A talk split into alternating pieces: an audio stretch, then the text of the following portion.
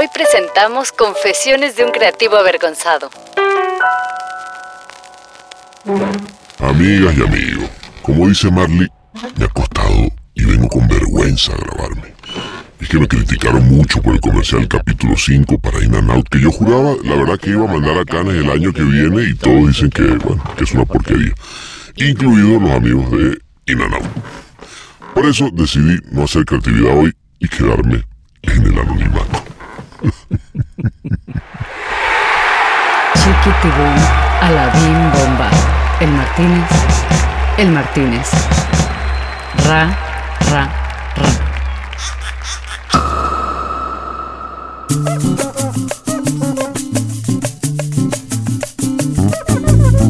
François venía emocionado porque sabía quién venía hoy. Y lo más loco es que no lo conocía de todas las veces que ha ganado aquí en Cannes, que son un montón, sino que lo recordaba por su noche en Berlín, en la época que él era bartender en bares under de música electrónica.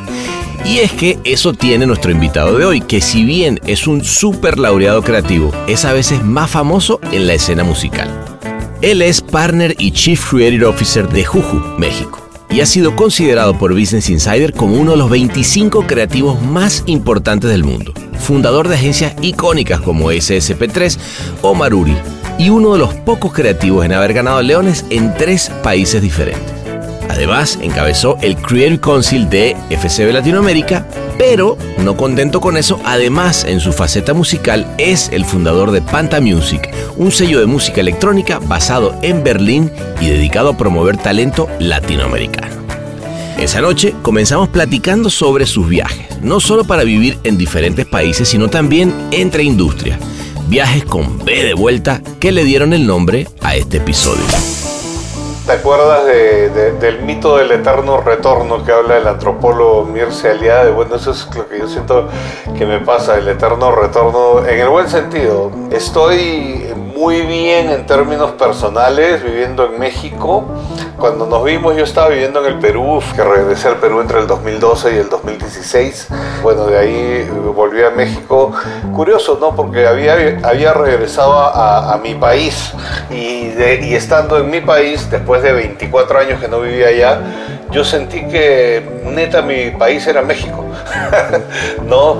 Una cosa interesante, o sea, que, yo empecé a sentir que esa vida de la Ciudad de México tan intensa, tan estimulante, eh, me hacía mucha falta, ¿no? O sea, México es una ciudad vibrante, es una ciudad que a uno lo estimula intelectualmente. También conversamos de cómo ha sido fundador de agencias que han sido realmente revolucionarias en Latinoamérica es muy cierto que, cuando uno mira el ADN de Maruri como agencia, este, ahí está lo que nosotros tres que la fundamos hicimos ese año que yo estuve ahí, está clarísimo. Cuando uno mira lo que el Lobo SSP3 eh, logró, ahí está el ADN de lo que José Miguel, Francisco y yo hicimos cuando fundamos la agencia, nos sentamos en una mesa. Y fíjate que eso, digamos, en algunas, este, en cosas donde uno tiene una participación más directa como mi agencia, ¿no? O sea, Lobo era mi agencia, de hecho todavía está el apellido. Hablamos de cómo le tocó también ser parte de una transformación creativa de una red que este año se convirtió en la red del año en Cannes Lions 2021. Y yo, yo vi, o sea, no te quiero decir que eso, o sea, hay muchísima gente que hizo muchas más cosas que yo, pero cuando empezó ese movimiento, había un, un Creative Council en el que yo estaba sentado, ¿no? Y de alguna manera los 12 leones que yo gané en, FCB Perú contribuyeron durante tres años a, ese, a esa curva ascendente, pero fue muy interesante porque yo aprendí muchísimo de cómo es cuando una red de ese tamaño, una corporación de, de esa de ese peso, toma una decisión y dice, ok, ahora vamos a empezar a hacer las cosas a lo grande creativamente. Puta, cuando yo miro para atrás y veo los resultados, digo, bueno, yo, yo, yo vi cómo, o sea, cómo lo hicieron. Estaba ahí sentado con ellos. Y eso es una experiencia genial. Luego nos pasamos por otros periplos de su carrera como creativo que lo llevaron a estar de editor en una gran revista de música en México llamada Marvin. Yo todo lo que hoy te puedo decir que sé de digital, lo aprendí al haberme salido de una agencia de publicidad convencional. Todo eso que hoy llamas experience, branded content, engagement, user generated, todo eso es content marketing, todo eso lo hicimos en Marvin durante tres años sin saber que se llamaba así. Después hablamos de esos momentos en los que la vida te da una voltereta y te das cuenta que si del cielo te caen limones, pues ahí te va. Yo era presidente de Grey, ¿me entiendes? Y un buen día de enero del 2020 ya no era nada. No era, no era nada, no era nada, nada, nada, era otra vez Humberto Polar. Y entonces empieza la pandemia. O sea, a mí la pandemia me agarra ya encerrado en mi casa. Bueno, ¿qué hago? Nada, pues llamaré a la gente que conozco que puede estar necesitando servicios creativos, ¿me entiendes? Y resulta que hay un chingo de gente que está necesitando servicios creativos y que le encanta la idea de no irse a una megacorporación, sino de trabajar conversando con alguien que tiene experiencia, que no lo va a transar, que no le va a mentir, que le va a decir las cosas como son. No podíamos irnos sin pasar por la génesis de SSP3, una agencia que determinó un cambio creativo en un país que hoy en día exporta talentos a todas partes del mundo. Nos sentamos a escribir nuestros principios. Cuando todavía no había agencia, no teníamos ni un cliente, o sea, íbamos a empezar. Y nos sentamos a escribir nuestros, nuestros principios. Escribimos siete principios. Y uno de ellos decía, vamos a ser considerados una de las compañías más creativas del mundo. Entonces Amper te cuentas, después veía y decía, mmm, ¿por qué no ponemos mejor primero de Colombia y después de América? Y entonces eh, pensamos y yo decía, no, del mundo, tiene que ser del mundo, ya, porque si no ponemos del mundo, ya está bien, ya me convenciste, pero entonces después decía, pero pongamos una agencia, no una compañía. Entonces decía Sokolov pero no, una compañía, no, no, no somos solo una agencia. Parecen discusiones muy pelotudas porque hoy todo el mundo la pone, pero en el año 1996 estábamos declarando que íbamos a hacer eso. Y, o sea, yo el día que, que, que, que se ganó el, el, el, titanio, ¿no? Y, este, y el año siguiente que se ganó el Grand Prix de Innovación, o sea, yo les mandé un mensaje, ¿no? Dice, seremos considerados una de las compañías más creativas del mundo. 25 años después, ¿qué carajo? 25 años después, pero ahí está. Pasamos sobre la música, que es ese otro gran talento que tiene y que siempre va a hacer que permanezca por mucho más tiempo.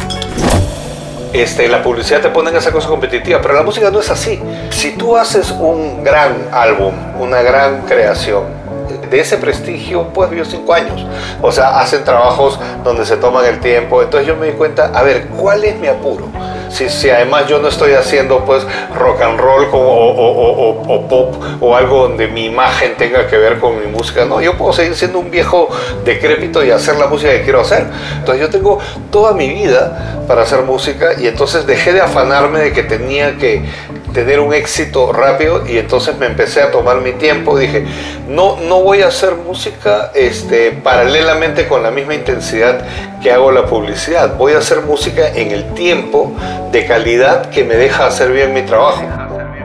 Llega entonces otra noche de mixología musical y creativa que tiene de ideas como tiene de guaguancó y experimentación. Para entender que cuando tenemos una cabeza para pensar, ya nos pueden poner la nomenclatura que quieran, que las ideas salen solas. Así que bueno, saquen sus ánforas del bolsillo del pantalón mientras se levantan conmigo para recibirlo, porque él es Humberto Polar. Esto es El Martínez.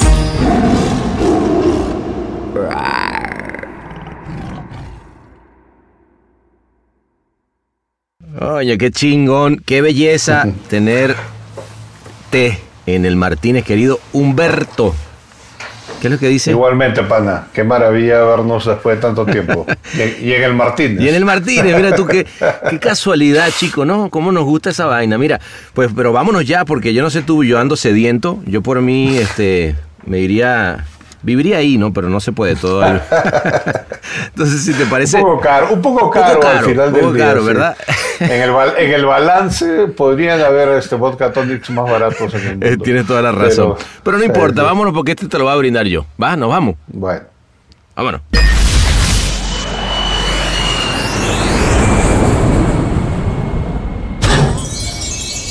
Bienvenidos a El Martínez. ¿Qué le servimos para empezar?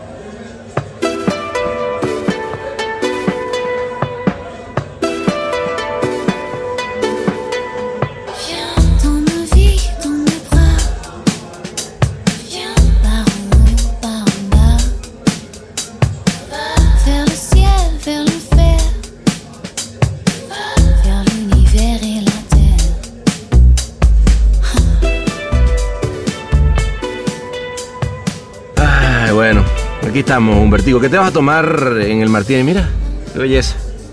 Por supuesto, vodka tonic. ¿no? Vodka tonic, sin pensarlo dos veces. Sin pensarlo, ¿Al- ¿Alguna, claro, alguna sí. marca en particular o, o tú te dejas ir con lo que...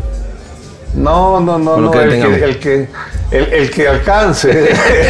el que nos diga. Sí, eh, sí, sí, el que François, nos den. François no- en nos esas peleas para el Sí, que nos sí, invite sí. esta, esta ronda. Eh, eh, por la casé, ¿no? Acá, bueno, dice que, que sí, que, que a ver cuál, cuál nos trae. Vamos, que, que venga lo que sea. Bueno, nosotros somos, Totalmente. somos gente que hemos rodado la noche, ¿o no? Totalmente, ese no es el, o sea, lo que se va a tomar nunca ha sido el problema. No, el problema es el por qué, el cómo Exacto. y el hasta cuándo. Bueno, de hecho, ese te diría que es el gran problema. El hasta cuándo, Eh, ¿no? Sí, sí, sí, sí, sí, Totalmente. güey. no, es que yo, yo sí, sí tengo muy lindas memorias contigo, hermanito. La verdad que qué placer. Mira, aquí trajeron el, el vodka tonic.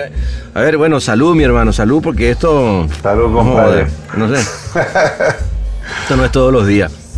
Oye, eh, ¿y qué ha sido de tu vida, güey? O sea, yo cada vez que, que te veo- La última vez recuerdo así de, de vernos un rato, ¿no? De platicar, un ratito ya así. eh, me acuerdo de haberte visto en Bilbao, este, años atrás. Eh, y, me, y platicamos y me acuerdo que estabas justo eh, con una... Habías ido con, con tu cliente de la universidad al Festival del Sol, Claro, con Este- Denise de, de UTEC. Denis de UTEC, Claro. exactamente. Sí, sí, sí, este, Y fue lindo verte ahí un rato y platicábamos y así, pero ¿y dónde está tu vida ahorita, güey? ¿Qué, ¿Qué es? Pues mira, este es curioso porque está como, como en el mismo, en el mismo punto, ¿no? Este, y sin embargo, desde ese momento hasta ahorita que habrán pasado unos seis años. Más o ¿no? menos, más o menos, Eso sí. ha sido 2014 máximo, probablemente 2013. Yo creo que fue el 2014. Pero bueno, no sé, pues, o sea, ¿te acuerdas de- de- del mito del eterno retorno que habla el antropólogo Mircea Eliade? Bueno, eso es lo que yo siento que me pasa, el eterno retorno, en el buen sentido. Eh, Estoy muy bien en términos personales viviendo en México, ¿no? Este, cuando, cuando nos vimos, yo estaba viviendo en el Perú, fue ese, ese pequeño Sí, hiato que sí, tuve sí. de que regresé al Perú entre el 2012 y el 2016 y este bueno de ahí volví a México. Curioso no porque había, había regresado a, a mi país. Y, de- y estando en mi país después de 24 años que no vivía allá yo sentí que neta mi país era México Ah, sí, ah, qué, No, qué lindo, qué, interesante, ¿no? O sea, porque, porque a ver, tú, tú viviste, eh, digamos, en Colombia muchos años, ahí hiciste una agencia, este, yo no hubiera, Claro. yo no hubiera pensado eso, ¿sabes? Eh, conociéndote lo, lo, lo migrante que has sido, este, pero está interesante, ¿no? Ver que, que en México, bueno, que es mi caso también, ¿no? Lo, lo sientas como tu casa, ¿no? Claro, claro, claro. O sea, más que decir mi país, yo diría que es, eso, tu casa, ¿no? Porque tu casa es donde, donde se empiezan a, arraigar tus hábitos más frecuentes, más recurrentes, donde te sientes bien eh, haciendo las cosas que haces y, y, o sea, nada que ver por mi, mi cariño por el Perú intacto y todo Bueno, eso. obvio. Lo que pasa es que, que, que- que yo empecé a sentir que esa vida de la Ciudad de México tan intensa, tan estimulante, eh, eh, me hacía mucha falta, ¿no? Ajá. O sea, México es una ciudad vibrante, es una ciudad que a uno lo estimula intelectualmente este, muchísimo. Y tienes razón, yo tuve un periodo muy largo en Colombia, llegué a vivir casi 12 años en Colombia. ¿No? Ahí hice la agencia que, que conoces, luego SCP3 y eh, todo, toda una vida, ¿no? Pero también viví antes en Ecuador, por ejemplo. Viví Claro. cuatro años antes, ¿no? Y, y ahí, por ejemplo, fundé Maruri, la fundé con Eduardo. Claro, imagínate, ¿entiendes? O sea, iniciamos esa agencia los dos, así éramos los dos y su papá, Jimmy Maruri, éramos los tres. O sea, e- es, Entonces- lo, que, lo que es increíble es que tú has tenido, digamos, entre muchas cosas increíbles que, que además me gustaría platicarlas todas en una sola noche, no joda, salud por esto. Pero, pero particularmente ese tema de, fundar y de haber estado en momentos fundacionales de agencias que, icónicas, ¿no? O sea, eh, Maruri y SSP SPP3, bueno, ni hablar, ¿no?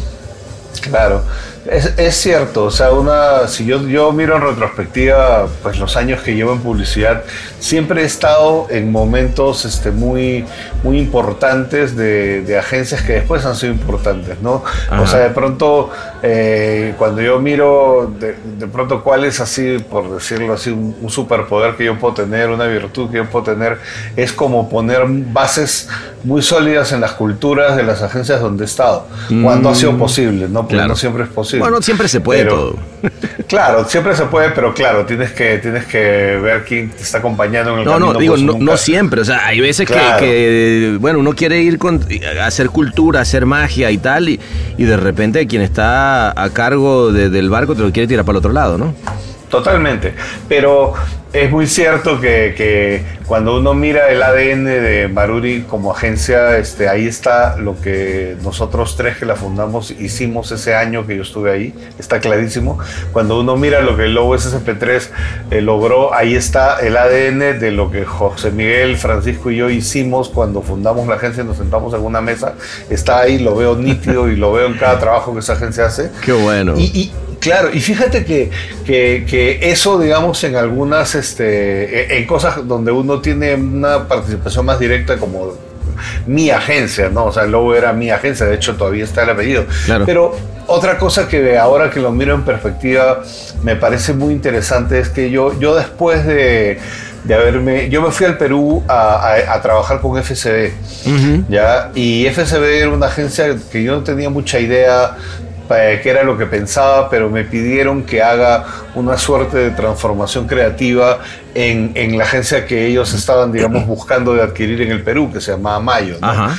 Y, y no, no voy a entrar en muchos detalles, pero yo fui parte o, o me- o- o estaba sentado con el mismo grupo que creó una transformación muy profunda en FCB que recién hoy, o sea, lo ves en el último, en el último One Show, en el último DNAD o en Cannes del, del último Cannes que hubo, que creo que fue en 2019, agencia que se gana cuatro Grand Prix y que sale, No. salta al tercer lugar. Y yo, yo vi, o sea, no te quiero decir que eso, o sea, hay muchísima gente que hizo muchas más cosas que yo, pero cuando empezó ese movimiento, había un, un Creative Council en el que yo estaba sentado. Claro. ¿no? Y de alguna manera los 12 leones que yo gané en, FCB Perú contribuyeron durante tres años a, ese, a esa curva ascendente, pero fue muy interesante porque yo aprendí muchísimo de cómo es cuando una red de ese tamaño, una corporación de, de esa de ese peso, toma una decisión y dice, ok, ahora vamos a empezar a hacer las cosas a lo grande creativamente.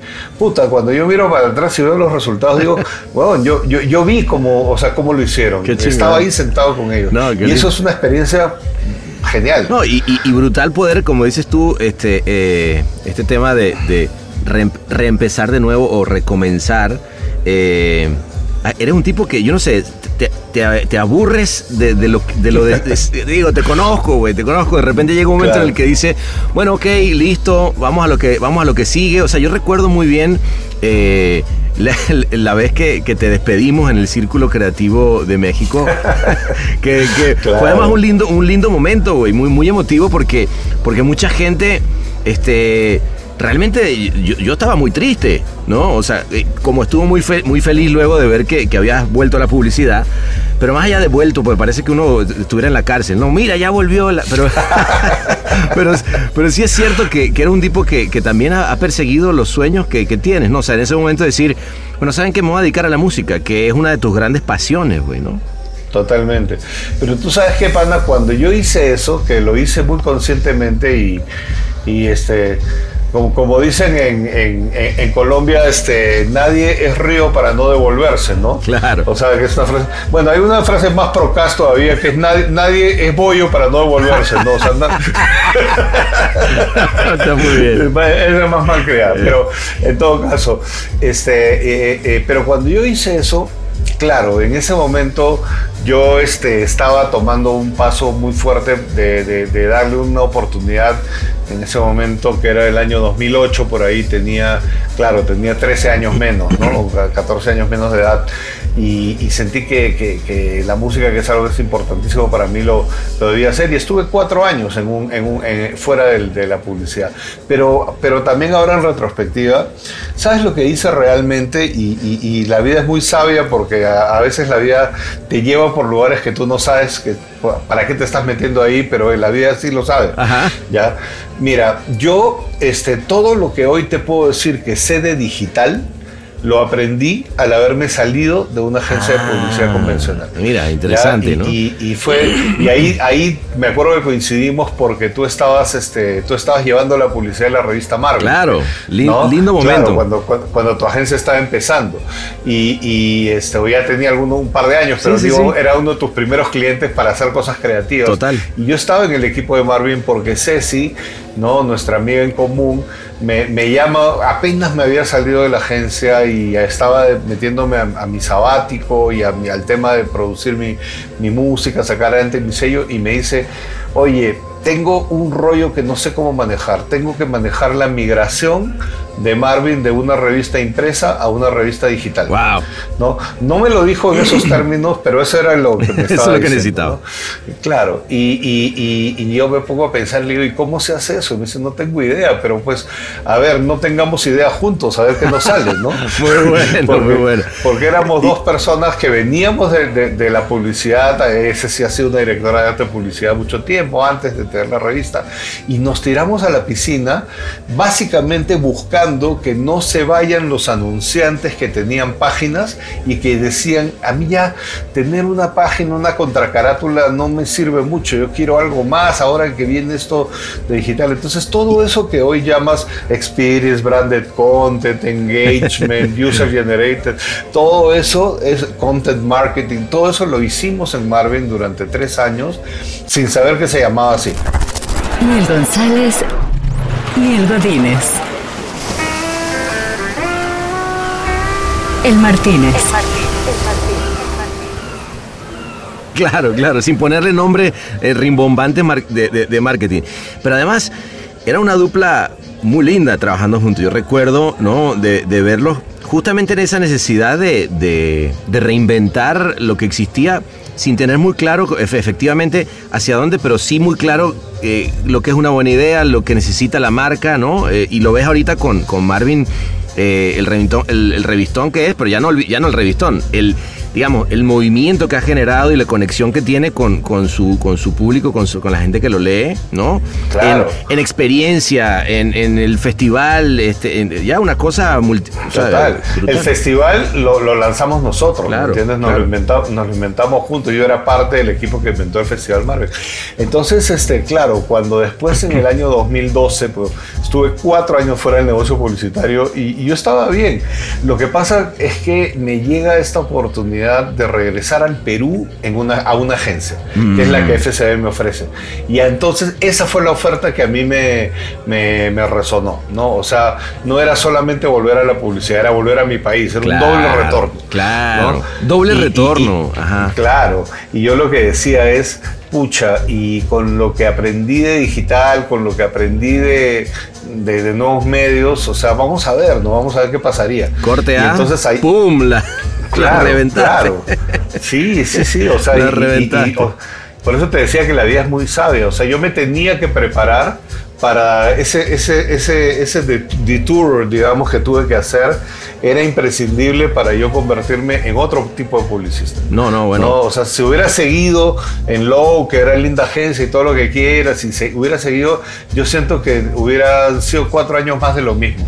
Y esto fue súper diferente. Total. Y, y- y esa es la razón, o sea, porque no es que, bueno, e, e hice música también, también aprendí otra cosa muy, muy valiosa, Y es que, claro, cuando tú fantaseas mucho con, con vivir de la música, después llegas a un momento en que te ves obligado a, para que de verdad sea un ingreso, a hacer música que no quieres hacer. Claro, como la música, espero que haya sido de las que sí querías hacer, pero yo me recuerdo de nuestros primeros comerciales lindos que hicimos, tú le hiciste Sí. la música en esa época. Sí, sí, y no, contigo tú eres mi mejor cliente. Y tú, tú no me, tú me decías, este, quiero, tú, tú, tú ya sabes lo que vas a hacer, hazlo. Y me fue muy bien. No, no, no, y no me refiero tanto a música No, publicitaria. yo sé, pero era, pues, es que me acordé de eso ahorita, digo, Claro, ¿cómo me claro. acuerdo de ese Claro. momento, güey? Aunque, aunque a veces me pasaban cosas, ¿no? Esto ya, ya que estamos en el Martín. Ah, bueno, por favor, es ¿no? más, tráenos Es- tráenos otro, porque esto ya estamos tomando rápido.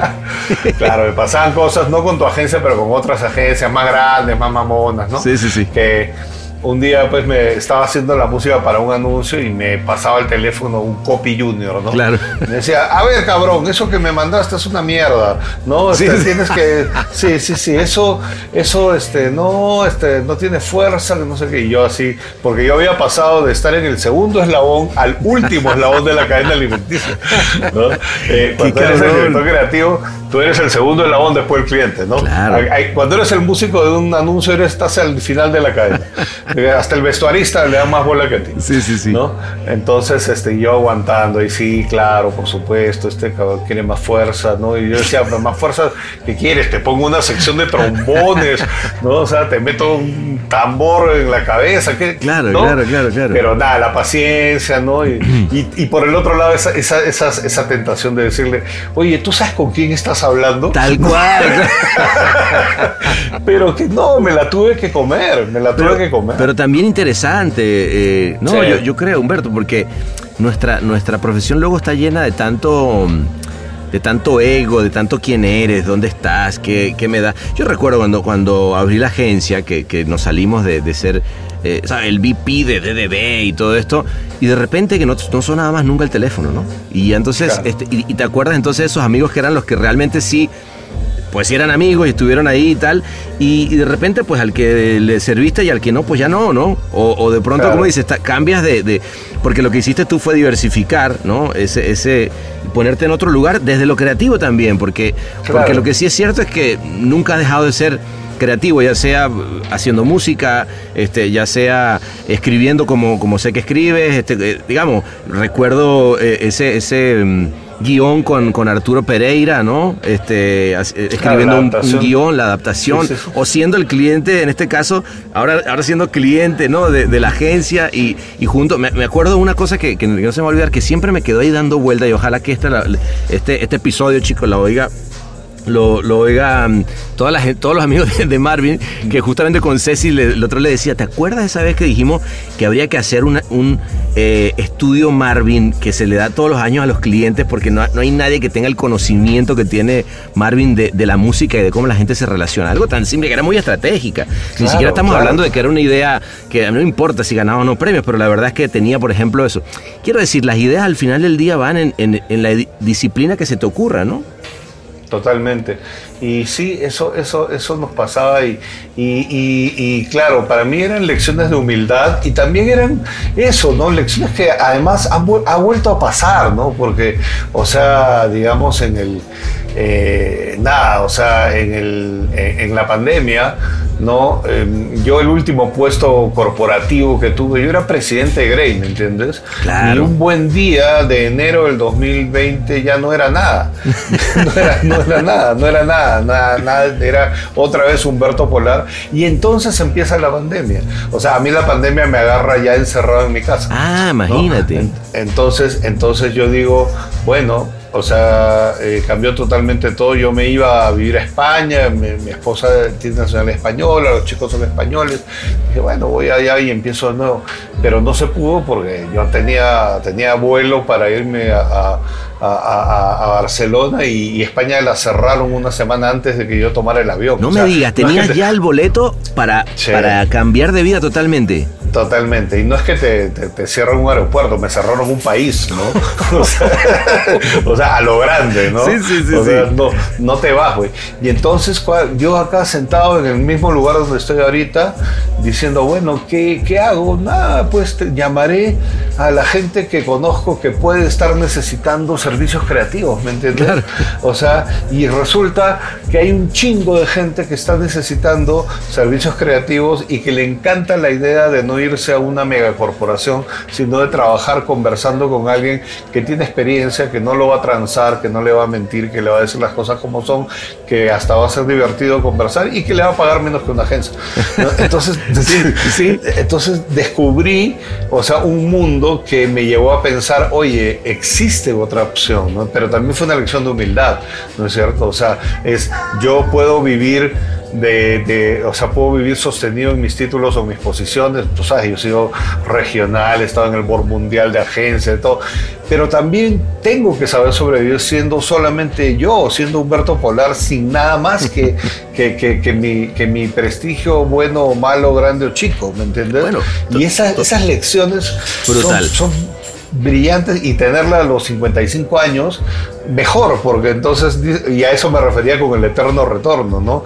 O sea, siento que volví al año 86 cuando tuve mi primera entrevista con, un, con una agencia de publicidad. Yo eh, eh, hasta ese momento había sido guionista en televisión, era muy, muy- era un peladito, 21 años, ¿me entiendes? Estaba terminando mis estudios de literatura y lingüística y voy a una entrevista y me entero que había un trabajo que se llamaba redactor creativo y me dio risa, güey. Dije, ¿de verdad hay un trabajo que se llama redactor creativo? O sea, ¿cómo, cómo, cómo que redactor creativo? Un no? redactor es creativo, no es creativo por Sí. naturaleza. O, o, o, o- o- o- o sea, me daba tanta, tanta, tanta, tanta, tan- tanta pena decir que yo me iba a poner la el adjetivo en mi, en mi título, ¿no? Pero bueno, resulta que sí existía eso. Claro. Y nuevamente, o sea, de 35 años pues la vida te reta y te dice, bueno, nuevamente vas a empezar como creativo, ¿no? Wow. Vas a empezar. No, vale, salud, salud, salud, porque Sí, eso, salud, salud. eso no es más que, que reforzar que, mm, que uno lo que tiene que hacer, creo, eh, es justamente estar ab- abierto. Primero que todo cambia de un día para otro, que fue lo que te pasó a ti, ¿no? Y luego ser creativo hasta, hasta en cómo te reinventas y qué es lo que buscas, ¿no? El Martínez. Twist de chinchón con un splash de chimpaticón. El Martínez. Y, y- y- y está, es súper padre que, que yo a la publicidad le tengo mucha gratitud porque me ha puesto en esos lugares todo el tiempo, ¿no? O sea, este, son, son, claro, si yo me hubiera dedicado solamente a, a lo que son actividades creativas artísticas, no habría tenido esta oportunidad de entender este contacto con el mundo de la empresa, con el mundo de la economía, claro. ¿no? que, que- que- que- que me han hecho más completo en el otro lado también, como un artista o como un creador. Y, y- y yo no tengo, o sea, yo, yo este, cumplí 35 años trabajando en publicidad y yo digo, puta, qué, qué, qué viaje, pero también qué privilegio, ¿no? O sea, qué privilegio de, de estar todavía vigente.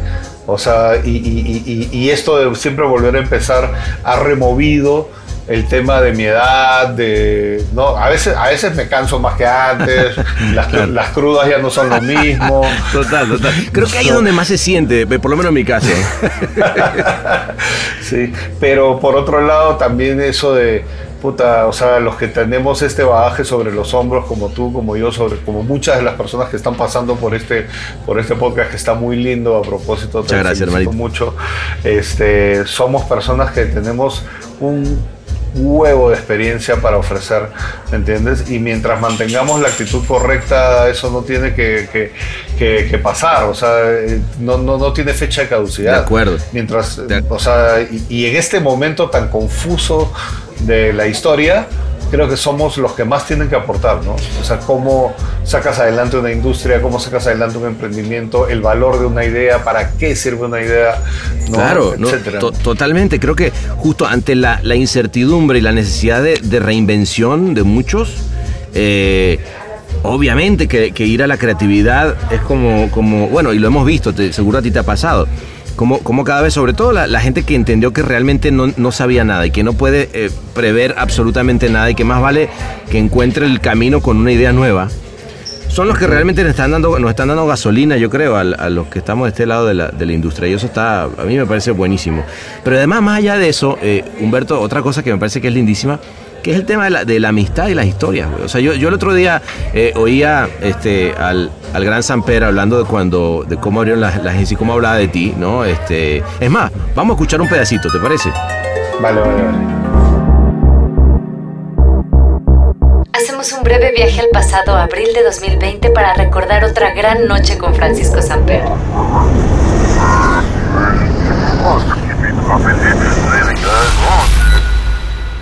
Humberto hoy, hoy en día es de esas personas a las que uno le puede decir maestro eh, con el significado total del término. Eh, y, te, y te cuento un poquito de la, la referencia porque las anécdotas son hasta, hasta chistosas. Me voy a hacer a un gran creativo. Entonces lo llamé eh, sin conocerlo, lo llamé un día al teléfono, le digo, "Hola, Humberto, mira, hablas con Sanfer, soy el gerente de Macan en Colombia, quisiera que vinieras a, a hablar conmigo y en esa época se situaban los tiquetes, es decir, tú llegabas al counter de la aerolínea y te dejaban unos tiquetes a nombre de Humberto Polvar para que eh, tomara el avión hacia Colombia, lo hicimos así, vino un sábado, Ajá. recuerdo que fuimos a almorzar y yo te, te juro, no había pasado media hora de conversación, y ya estaba todo Ya era clarísimo. que se venía a Colombia. Y de ahí se vino y, y, pues Chini fue fundamental en la historia de Macan, en la historia obviamente de, de nosotros, de cómo arrancó la, la agencia y en la historia de la publicidad latina. Pero no, lo, lo que te decía es que, eh, eh, nada, esa anécdota que, que- que yo oía de, de cuando dice, bueno, vamos a abrir y cómo, y cómo al final también son pequeños emprendimientos, incluso cuando, sea cuando abres la, la- la empresa, o en este caso cuando ustedes estaban y se conocen en una agencia transnacional, ¿no? O sea, este, y es la conexión que haces con otra persona. Y, de- y- esa es la que entonces te hace lle- llevar a hacer algo nuevo, ¿no? Este, que no sé, yo me, me imagino, que no me imagino que habrá sido en, en, en Maruri, pero bueno, que, cuéntame de ese momento cuando, cuando, con, con Samper, que fue tan lindo como él me lo contó. A mí me, me- me hubiera gustado oírlo desde, desde tus ojos, ¿no? Claro, bueno, o sea, en, en general toda la experiencia del inicio de, de, de- de- de SCP-3 es mágica, ¿no? Yo la tengo como esas cosas que, que le han dado un valor a mi vida por, por la amistad. O sea, finalmente si tú te pones a pensar, a ver, yo debo haber tenido unos 31 años, Samper debe haber tenido unos 36 y Soco debe haber tenido unos 33 o 34. ¿Me entiendes? O sea, si tú lo miras en perspectiva a la edad que uno empieza cosas, eh, éramos unos niños. ¿me Claro, claro. O sea, o sea, o sea, este, y, y- y- y Colombia estaba en una, en una crisis económica jodida en ese momento. O sea, sí estábamos pasando por eh, un momento país complicado, ¿no? Entonces, este, o sea, cómo, cómo la idea de hacer algo es mucho más grande que la sensatez del momento o el cálculo de hacerlo, solamente porque cuando uno tiene, cuando uno cree en, sus propias ideas, uno es muy ve- vehemente. Pero cuando son tres personas creyendo en sí mismas, Uf. eso no lo para nadie. Eso no lo para nadie. Es Muy brutal. bueno. ¿No? Muy o sea, bueno. es, eh, es la energía de tres personas. Y obviamente estoy absolutamente seguro que, que si uno se metía así en el, en el, en el, mun- en el mundo a la- dentro del cerebro de cada uno, seguramente los tres estábamos cagados de miedo, pero nadie lo reconocía. o sea, pero, pero estar con los otros era, o sea, cada uno nosotros con ese apoyo de los otros dos, éramos los que nos dábamos la cuerda para eh, salir y hacer las cosas. Y de ahí ya vienen estas cosas que, que- los años te demuestran que no, no hay personalidades más diferentes que nosotros tres, ¿me entiendes? O sea, somos personas súper diferentes en lo que nos gusta, cómo vemos la vida, etcétera, etcétera. Pero tampoco creo que haya habido, en mi vida por lo menos no ha habido una amistad más sólida y más, más fiel y más, este, más comprometida que lo que nosotros tres hicimos. ¿me Qué bueno, qué bueno. Y, y- y, y- y- y claro, o sea, a lo que nos llevó la vida después de, de- yo, yo duré 12 años en la agencia, ¿no? Entonces, este, y finalmente me fui y, y los dejé, no, simplemente me fui porque en esa suma de personalidades había una, como tú lo describiste hace un momento, que era más nomádica que las otras, Claro. ¿no? Que es la mía. Claro. O sea, yo, yo de verdad, este, así ha sido en mi vida sentimental, así ha sido en mi vida laboral, así, eh, en los países. Soy una persona que, que cuando creo que algo se ha cumplido, me voy, ¿no? Este, y, y- y es un defecto, es una virtud, no lo sé, pero así soy yo. eres tú. ¿no? Eres tú, punto. Claro, Y, y- claro. claro, interesante. Me no es que me haya aburrido, o sea, la gente, y de hecho lo que vino después fue maravilloso, ¿no? Yo me acuerdo que nosotros siempre, puta madre, ¿por qué nunca ganamos en campo? ¿Por qué nunca ganamos en campo? Puta, porque la gente estaba en su proceso de maduración para llegar después a ganar todo lo que ganó, no era porque el talento no existía, ¿me Claro, entiendes? claro. Era porque éramos una agencia que no hacía truchos, éramos una agencia que tenía un foco puesto en crecer en el mercado donde estábamos operando y el mercado donde estábamos operando no estaba mirando eso, estaba mirando otro tipo de cosas.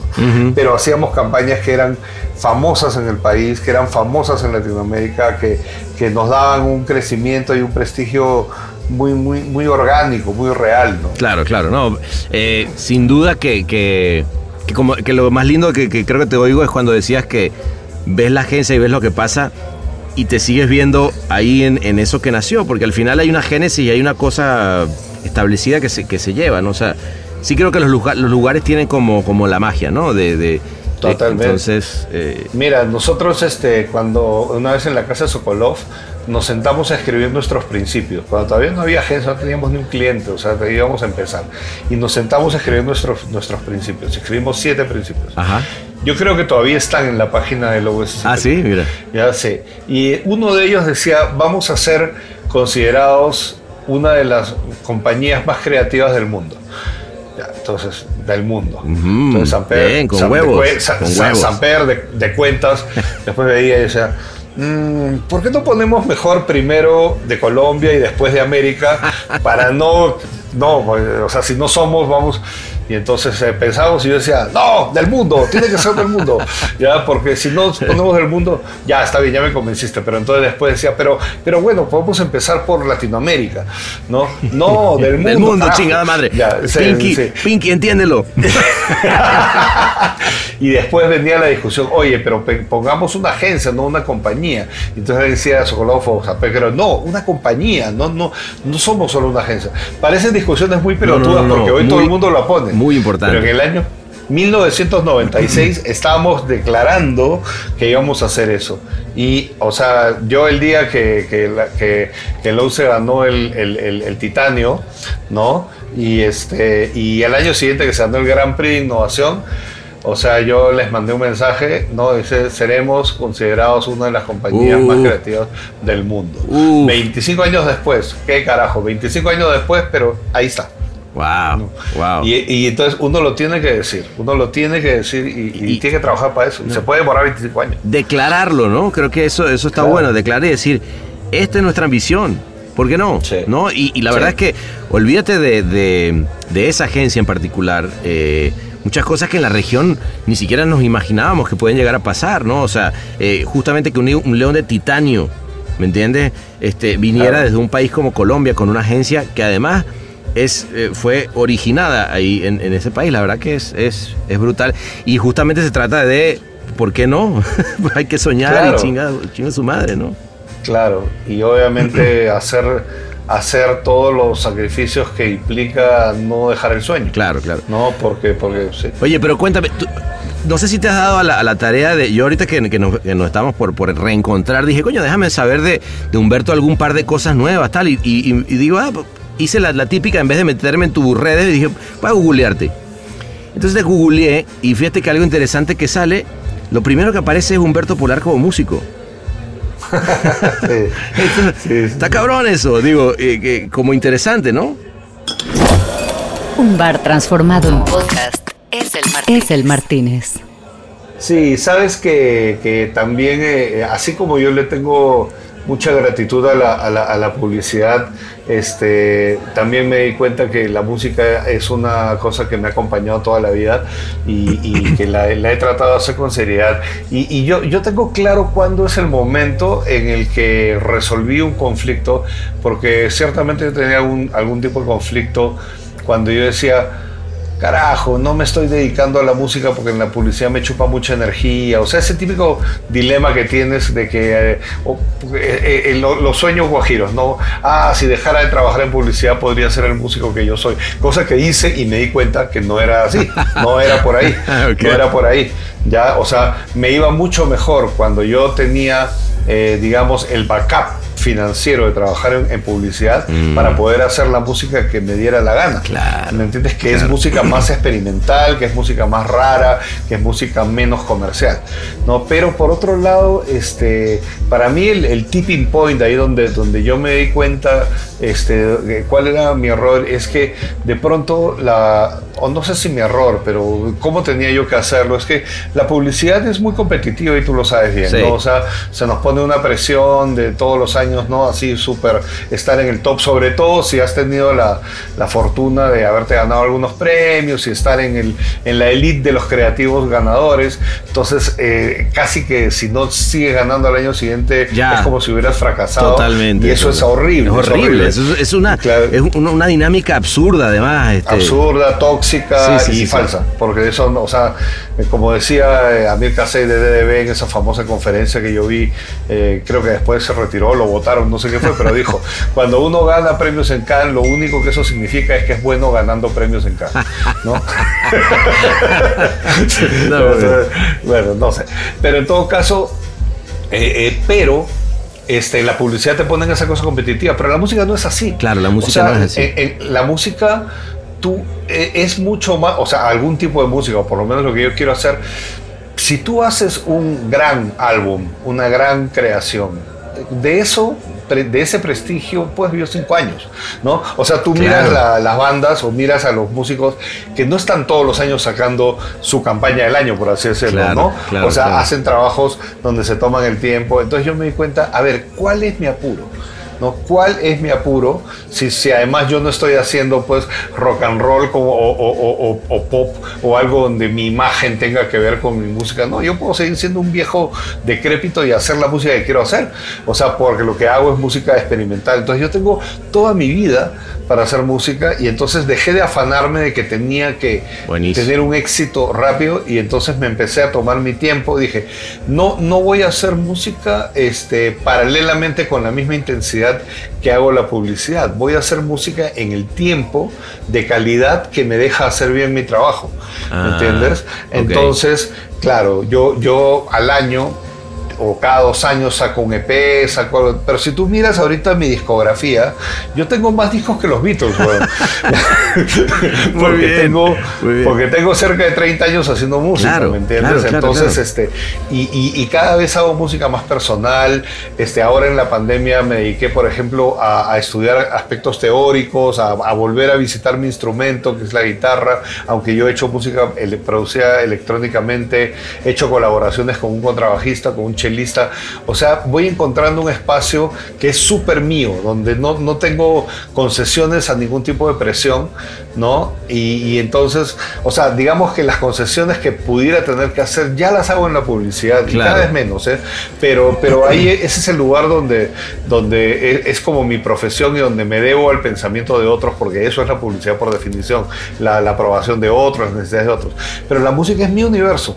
Y, o sea, yo me veo a mí, ojalá tenga la salud y, y la energía, pero me veo, o sea, hasta el- mi último día en esta tierra haciendo música, ¿me entiendes? Así como tú ves a Philip Glass que a los 84 años está sacando un nuevo trabajo sinfónico, cosas así, porque no tengo ningún apuro. Qué bueno. Y ese fue el bueno. secreto, ¿eh? Y qué bueno que cuando le quitaste presión, ¿no? Este, y te diste el chance de, de- hacer convivir esa otra disciplina creativa con, con- contigo y con tu, con tu vida, este, te diste el chance incluso de estirarla, ¿no? O sea, porque, Claro. porque efectivamente no, no le estabas poniendo eh, justamente toda la presión de vivir o de sobrevivir solamente al- al- a la música, ¿no? Totalmente. Y por ejemplo, en el campo de la música de, de la música electrónica, en la cual me ha ido muy bien, ¿no? En el techno y todo eso. O sea, también ya me di cuenta que, o sea, yo no voy a ser como esos DJs todos fit y todos guapos y todos mamados que, que están tocando en Ibiza. No, o sea, más bien cuál es mi valor, que, que soy viejo, ¿no? O sea, Claro. que soy un tipo que, que- que- que- que tengo tanta música en mi cerebro, que he oído tanta música en mi vida, que mis DJ sets deberían ser más eh, de descubrimiento, ¿no? O de exploración y de traer cosas diferentes, incluso ritmos latinos, ritmos Total. antillanos, este, no ser, o sea, ¿qué hago yo tocando como toca el, el DJ de que está en el hype? ¿Me entiendes? Claro, O sea, claro, claro. Más bien, o sea, o sea, no tengo ni la pinta, ni, ni- además este cada vez me resulta, bueno, cuando todavía había fiestas, mira, yo, yo me- me metí a la cama, dormía, ya estaba durmiendo, sonaba el despertador a las 2 de la mañana, me daba una ducha, iba a tocar ¿no? al club de, de 3 a 5 y me volví a dormir. No me quedaba en la fiesta. Claro, ¿me ya, ya, era, ya era de, ok, tengo que ir a hacer mi, mi música, Sí, ahí se va, sí, no, no, es, no es parte de la experiencia. esas, esas épocas de estar No, no. ahí 20, De- de hecho- 36 horas. De hecho, aquí lo estaban, está bien que la hayan puesto, porque no sé si tenemos derecho, Humberto, porque yo pedí que pusieran tu música ahorita, no sé si está bien. Sí, sí, claro, Ah, claro, bueno, claro. no es que Sí, luego, bueno, luego si, me si- si es de mi sello, sí, sí, si es de otro, de otro. Que, que- no, que tu no, sello es eh, Pan- Panta Music. Panta Music, ¿no? Panta Music, sí. Gran sí, nombre, Panta Music. Que 20, 20 años cumplió Panta Music. Wow. Imagínate. Esa es la otra cosa que uno dice. Carajo, eso, bueno, he hecho, he hecho un par de agencias, ahora estoy haciendo la tercera agencia que, que- que he fundado en mi vida, ¿no? Y, pero, pero Panta Music, he tenido un sello que ha durado 20 años, o sea, en A ver, Latinoamérica eh, pero eso, es bien difícil. Eso está muy interesante, porque fíjate, hay dos conceptos que me, que me llaman la atención. Por un lado, dices, la música mm, no, no está siendo juzgado más que por ese trabajo que hiciste que tiene mucho más tiempo. Yo te diría que incluso, Humberto, un buen disco o una, una canción, de pronto a veces...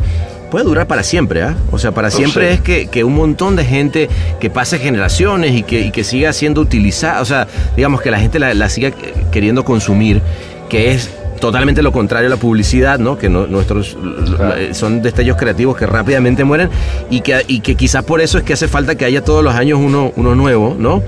Pero además, por otro lado, que, que te ha dado, eh, en este caso, un sello que tiene y que seguramente, como dices, puede durar la vida que, que tú quieras, ¿no? Porque no, no depende de más nadie que... que- Claro, y, y también en el sello, este, eh, obviamente yo no saco solo mi música, ¿no? Un- Una, una cosa muy bonita de Panta Music es que cuando yo lo fundé, eh, yo tenía un par de socios en Colombia, pero después cuando me vine a México cambié de socios y- y finalmente me asocié con una pareja de esposos, de marido y mujer, que son DJs y productores y que ahora viven en Berlín. Entonces hace unos 10 años eh, Panta Music como que se trasladó a Berlín, que es una, fue una buena movida porque ahí estás más metido en la industria, digamos. Claro. ¿no? Entonces, este, pero lo que hemos hecho por 20 años y, y los últimos años lo hemos hecho más aún, es editar música de artistas latinoamericanos. Esa es- Ok. ha sido como la política. Ah. O sea, música, digamos, eh, artistas 100% de Latinoamérica, y, pero eh, en, la- en los remixes invitábamos a artistas de la escena europea, o sea, europeos. Entonces era una buena combinación porque, claro, si de pronto estás editando a, a un chico, Luis Mora, ponte, que es un productor mexicano que, que solo lo conocen acá en un grupo chiquito, Ajá. pero el remix era, no sé, de, de, de Micael Stravostrand, que es un artista que es famoso en Europa, ya entonces había un interés por el remixer, ¿no? Pero eso hacía que conozcas al artista, ¿me entiendes? Mm. Entonces hicimos esa, esa, esa, esa movida. Panta Music es un, es un sello, bueno, lo digital obviamente lo facilitó muchísimo, Ajá. porque si lo hubiéramos hecho, claro, antes había que hacerlo o en vinilo o en CD, que era caro, pero lo digital nos permitió, nosotros tenemos un catálogo de cerca de 70 discos. Ok. ¿Me entiendes? Entonces hemos sacado mucha música.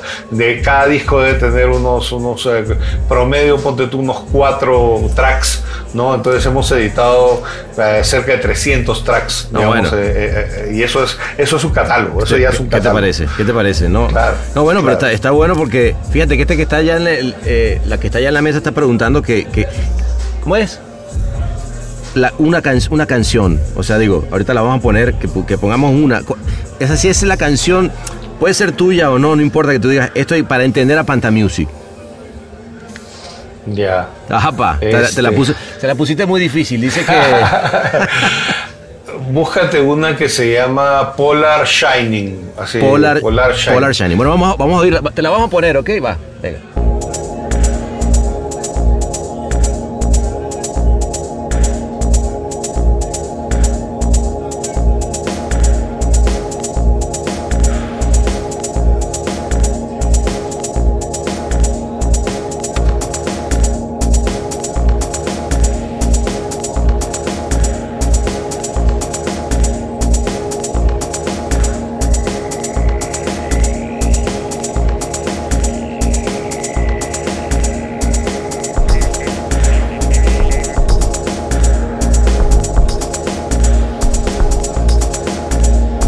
¿Y alguna vez no la ha- ha- has mezclado, digo, más allá de, de, de, de Pantamusic, este, con, con temas, cuando porque decías la- latino y eso, ¿alguna vez te, le has metido salsa al asunto? Porque... ¿O nunca en la vida Pues- has intentado me- mezclar esos géneros? Sí, sí lo he hecho, pero de una manera tan sutil que no se nota. Ok. O sea, por ejemplo, tuve un, saqué un disco de hace como 12 años que se llamaba Uber Salsa. Uber No, así como Salsa. en alemán, o sea, era como la Uber Salsa, la super salsa. ¿no? Ok. Pero tenía un sample súper escondido, así por temas de copyright de la Sonora Ponceña. Uh, ya, pero lo había, lo había ahí este, filtrado y le había dado vuelta. Ya era ahí completamente irreconocible, pero tenía su tumbado. ¿no? Qué. Lo que pasa es que lo he hecho más tocando en sesiones en vivo que no quedan, que no per- permanecen, ¿no? Ah, ya. Claro, este, por un tema de copyright, ¿no? Ok. Claro, sí, sí, sí, o sea, pero, pero digamos, este, me he llevado vinil y he, he- he mezclado house con, con cosas de salsa. Y, y- yo, tengo un amigo, de, de hecho estaba pensando que, que- que- que en, tu, en tu tierra natal, en Venezuela, y yo, yo hice unos DJ sets con un chico que se llamaba Demetrio de Caracas, no sé si Demetrio, sí, sí, sí, sí. Que ahora se llama Boom Back Joe. Ah, no sabía que se llamaba ahora sí, pero- Sí, sí, sí, vive en Chicago, se ha cambiado el alias, él se llama este, eh, eh, se apellida Po- Polo. Eh, pues no, se llama Polo, Leopoldo Neto. Y, este, y, y él era especialista en, en meter música latina, o sea, salsa, guaguancó. Entonces hacíamos back to backs y él ponía, digamos, una bandeja en un tornamesa los discos latinos y yo ponía en el otro los discos de house. Y los mezclábamos en, en sesiones que hacíamos en Caracas en los 90. ¿no? Uh, O sea, qué bueno. muchísimos ¿Cómo, años. cómo no haber estado en Sí. esas sesiones, carajo? El Martínez, pura sabrosura tropical con acento franchute. Sí, sí, nada más, mira, este, nunca me voy a... Hay dos, dos grandes anécdotas que tenemos, este, tú y yo, bueno, que yo, las que yo siempre me acuerdo. Una es que cuando eh, tuvimos la primera casa, ¿no? Con Marley, donde teníamos, no había nada dentro de la casa y llegaste tú a mezclar y, y yo te pedí que porfa, porque yo sabía de lo fan que, que eres de, de- de la salsa, que mezclaras salsa y fue una noche de salsa increíble, o sea, increíble que, acuerdo. que- que queda, que queda para los anales de la historia. Y, y la otra, y la otra que Yosu siempre se acuerda de estar nosotros en el FIAP una vez hablando de salsa hasta las, no sé, 5 de la mañana y él llegar y decir, pero estos tipos están clavados hablando de Héctor Lavoe y, y no entiendo nada porque no sé ni quién es. Claro, no, yo me acuerdo que tú creo que me regalaste, o sea, me- me- que te pedí que me lo consiguieras y me lo conseguiste, el libro de, de, de César Augusto Miguel- Rondón. César Miguel Rondón. César Miguel Rondón, sí, Salsa. claro, que era un bodoque de este tamaño que pesa como 30 kilos. Y ya después ¿verdad? a ver qué coño hacía con ese libro. Sí, sí, puta, bueno, pero claro, no, yo he estado, eh, la salsa para mí es un universo, la adoro. Sabes que me hice un viaje con la familia hace poquito, el año pasado. Ajá. Ah, ah, bueno, a poquito antes de la pandemia nos fuimos a Puerto Rico y estuve también este, buscando, digamos, vinil, ¿no? O sea, estuve Ah, ahí. eh, interesante Puerto vinil. Rico, güey. Sí, sí, sí, fuimos a Ponce. ¿Ah, sí? ¿No? Ponce es una ciudad fascinante porque es como una ciudad fantasma, ¿sabes? Muy bonita, muy es, es deco, ya, eh, pero está desierta, ¿no? Y, y es porque mucha gente se ha ido a vivir a Estados Unidos. Ah, qué Muchísimo, loco, ¿eh? ¿no? Pero claro, ahí, o sea, resuenan. Nada, pues la voz, este Papo Luca, Uf. eh, Feliciano, No, no, todos no. esos son de Ponce, ¿me No, fíjate que Puerto Entonces- Rico es un gran pendiente que tengo. Eh, Me encantaría porque además musicalmente yo no puedo creer cómo la cantidad de músicos que ha dado ese país siendo una isla, ¿no? Eh, Sí, sí, sí, sí. es brutal. Brutal. Brutal. Brutal, No, brutal. Oye, y cuéntame, eh, este tema de, de- de la agencia, porque a ver, es de Yuyu, ¿no? Esta que, que- que acabas de, de- de lanzar. Sí. Bueno, o, o estás lanzando, ¿cómo, ¿cómo es el asunto? Mira, este, la agencia se llama The Juju. Ah, The. Juju. Que se puede decir Yuyu también en inglés, pero en realidad es en que, que Juju es una palabra muy bonita porque es africana. No, es una palabra que, de hecho, tú sabes que yo soy muy fan del jazz, ¿no? Sí. Y hay uno, uno de mis músicos favoritos es Wayne Shorter, un saxofonista, y él tiene un disco que se llama Juju. Ah. Entonces, porque es una palabra africana que significa magia, ¿no? O sea, yu- yuyu es el- la magia, el toque, el no sé Ah, qué, el, el qué ángel, el ángel. Ok. ¿no? Entonces, bueno. Y este, un buen día de noviembre yo estaba en mi mundo del freelance y viviendo, navegando esta pandemia bastante bien, no me puedo quejar. No, no, no se pudo dar lo de España, pero bueno, está- estábamos tranquilos. Y de repente me llama Darío Strasnoy. Sí, que además, ¿no? Y- y yo, yo Darío, o sea, lo tengo mapeado hace muchísimos años como, no solamente como el tremendo empresario de la publicidad que es, sino como un tipo que siempre estuvo eh, con grandes creativos a su lado. Sin duda. Se- O se- sea, no, solamente se rodeó, sino que cultivó unas generaciones de creativos, pero brutal, ¿no? O sea, Hernán Ponce, Darío este, Agui Bachetti, No, no, no. Este, eh, eh, Martín Mercado, Guillermo Vea, o sea, gente. Entonces yo dije, una propuesta o una, un acercamiento de Darío Strasnoy lo tengo que escuchar. Obvio. Y, y- y- y conversé con él y me dijo algo muy simple. Me dijo, tengo una agencia que empecé hace unos años, la empecé en Argentina, ahorita tengo una oficina arrancando en Brasil, tengo una en Colombia que le está yendo bien, que ya lleva un par de años, y quiero hacer una gran agencia en México y la quiero hacer contigo. Punto. ¿Te interesa? Pues, punto. Por supuesto que me interesa. ¿Y, y cómo es? Me dice, no sé, no sé cómo es, lo tenemos que armar, o sea, Claro. la, la tenemos que armar. Y, y- y sentí, es que una de esas propuestas, pana, que, que haces una vez en la vida y es en el momento que tiene que ser. ¿no? Claro, qué Porque o- obviamente este, siempre la idea de hacer una agencia intimida, pero aquí está un backup de una persona que tiene todo el colmillo del planeta, pero que por otro lado no está en una multinacional y no quiere estar en una multinacional, se salió, no, así como yo me salí, él se salió también. Claro. O sea, éramos- ya es un mundo al que no quieres regresar en el sentido de la mega No, no, yo, no, no quiero regresar más nunca a mi vida. Ninguno de nosotros tres. Claro, entonces te da eso. Algo de backup financiero, sí, pero, tam- pero sobre todo backup eh, eh, eh, profesional y backup emocional. ¿no? Y por otro lado, en Argentina, ¿quién está? Está este Nico Sarlenga y, y Fede Plaza, que es una dupla joven, brillante, que viene de David o de, o de Gat, no me acuerdo, pero bueno, chicos que la han hecho muy bien, ¿me entiendes? Ujú, en, ujú. eh, este, en, en Colombia estaba Juan Pablo Rocha y el Chiquinorato, que son dos personas que respeto muchísimo. Y yo digo, oye, se está juntando gente bien chévere, ¿me entiendes? Bien chévere. Y, y- y- y cuando me dice Darío que en Colombia es para escribir la historia desde cero sin ningún preconcepto, yo es lo mejor que me puede pasar, porque claro, o sea, yo sé muy bien el tipo de agencia que quiero hacer a los 56 años y después de toda la vida que tengo detrás. Bueno. O sea, y sé muy bien qué, qué agencia, desde mi punto de vista, puede funcionar en México. En un momento en el que la pandemia nos ha dado muchísimas lecciones, pero esas lecciones son difíciles de aplicar si tienes 60 o 100 o 20 personas. Claro, ¿Entiendes? O sea, claro. si, si tienes dos, nosotros somos ahorita cuatro personas en la agencia. Qué lindo Y momento, durante- güey. Qué lindo momento. y eso. durante Cuando están esos cuatro así mirando y diciendo, ok. ¿cuál, ¿cuál es el brief de hoy? ¿A quién vamos? ¿A dónde vamos Eh, exactamente.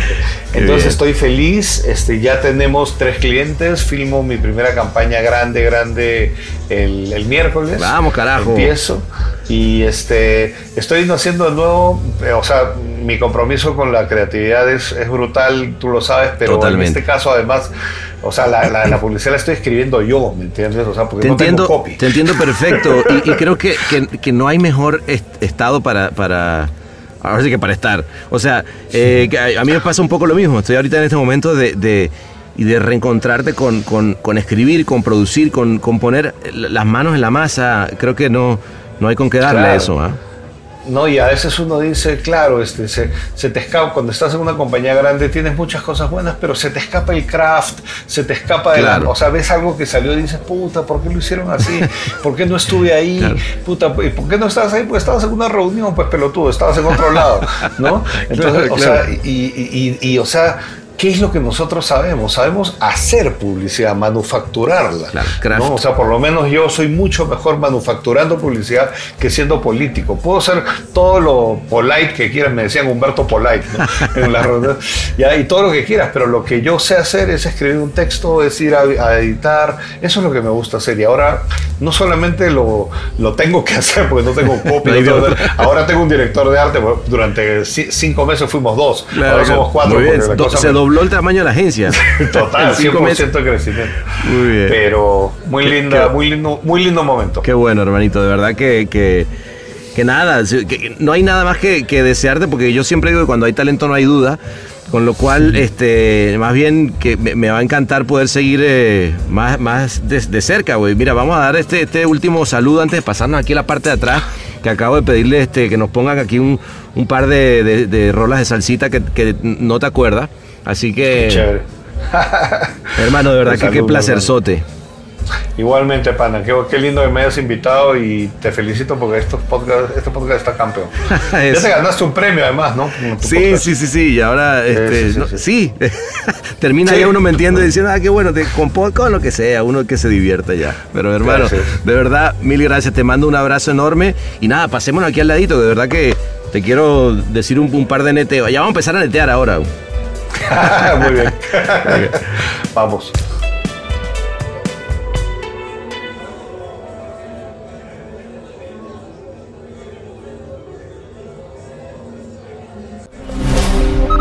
Todos los derechos reservados y todos los torcidos depravados.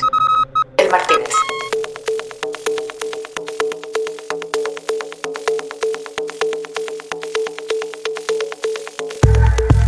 Y bueno, así se nos fue otra noche de contrabando, queriendo entender que valía la pena seguir hablando, haciendo música, escribiendo y soñando. El gran Chini Polar se convirtió en monopolar y comenzó a mezclar una música, bueno, alucinante. Y de hecho, para ti que llegaste hasta aquí, te vamos a dejar con la que más prendió esa noche, que se llama Jalacapalima. Llévatela, Humbertico.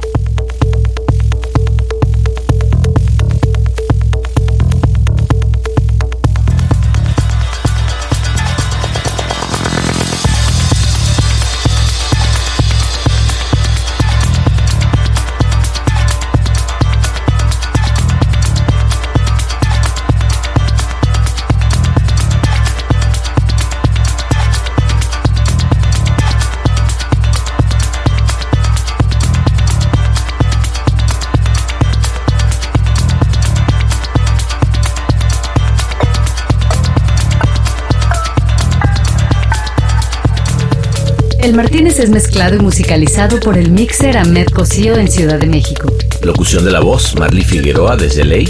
Escrito por Sebastián Arrechedera, una producción colaborativa de Rainbow Lobster. El Martínez, un podcast intuitivamente organoléptico.